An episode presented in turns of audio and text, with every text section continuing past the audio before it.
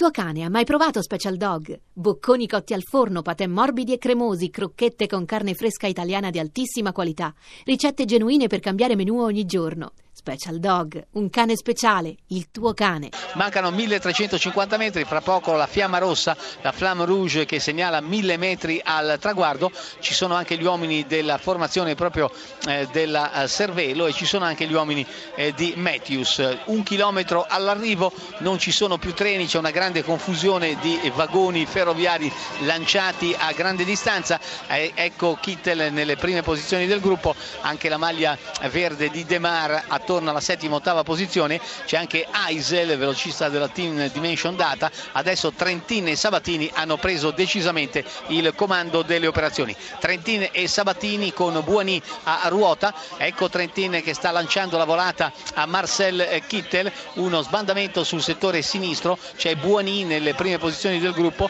C'è anche Christophe lanciata la volata ancora da Kittel nelle primissime posizioni del gruppo. Marcel Kittel mancano mancano 350 metri. Ecco Kittel la sua potenza in questo momento è terzo. Boissonhagen e Trentin nelle prime due posizioni. Ecco Edval Boissonhagen parte Marcel Kittel parte Christophe. Attenzione a Christophe la volata potente e prepotente ma Kittel Kittel Kittel. E forse va a vincere eh, Grönewegen potrebbe essere Grönewegen il vincitore. Io ho visto anche un Kittel nelle prime posizioni ma l'ultimo colpo di pedale potrebbe essere stato proprio proprio ancora di Marcel Kittel. Sentiamo Giovannetti.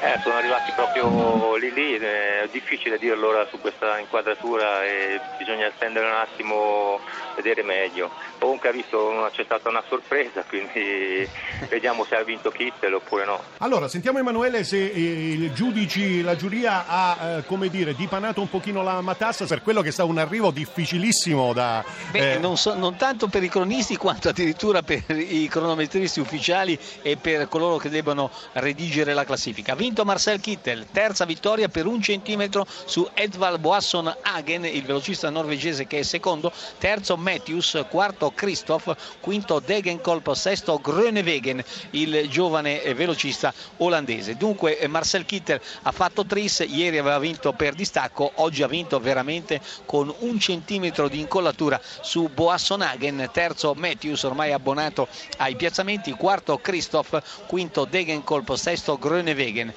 Questa dunque è la classifica generale, per quanto riguarda eh, la classifica di tappa, per quanto riguarda la classifica generale non cambia nulla, Froome in maglia gialla, Thomas a 12 secondi, Aru a 14, Martin a 25, Porta a 49, Yates a 39, Yates a 43, Bardet a 47, Contadoro a 52, Quintana a 54, Rafa Maica, il polacco a 1,01. Bella vittoria di Kittel, grande merito per Sabatini e per Trentini che hanno pilotato il potentissimo eh, velocista eh, tedesco, però insomma questa volta ha sudato perché Boasson Hagen e Matthews gli sono arrivati davvero vicinissimi, neanche colpo di reni, proprio colpo di fettuccia perché in rimonta è stato eh, il eh, velocista tedesco a infilare, a infilzare quello norvegese. Dunque vittoria per Kittel, la terza dopo quella di Aquisgrana e quella eh, di ieri e adesso c'è il Tris ma un tris particolarmente sofferto, ripeto l'ordine d'arrivo,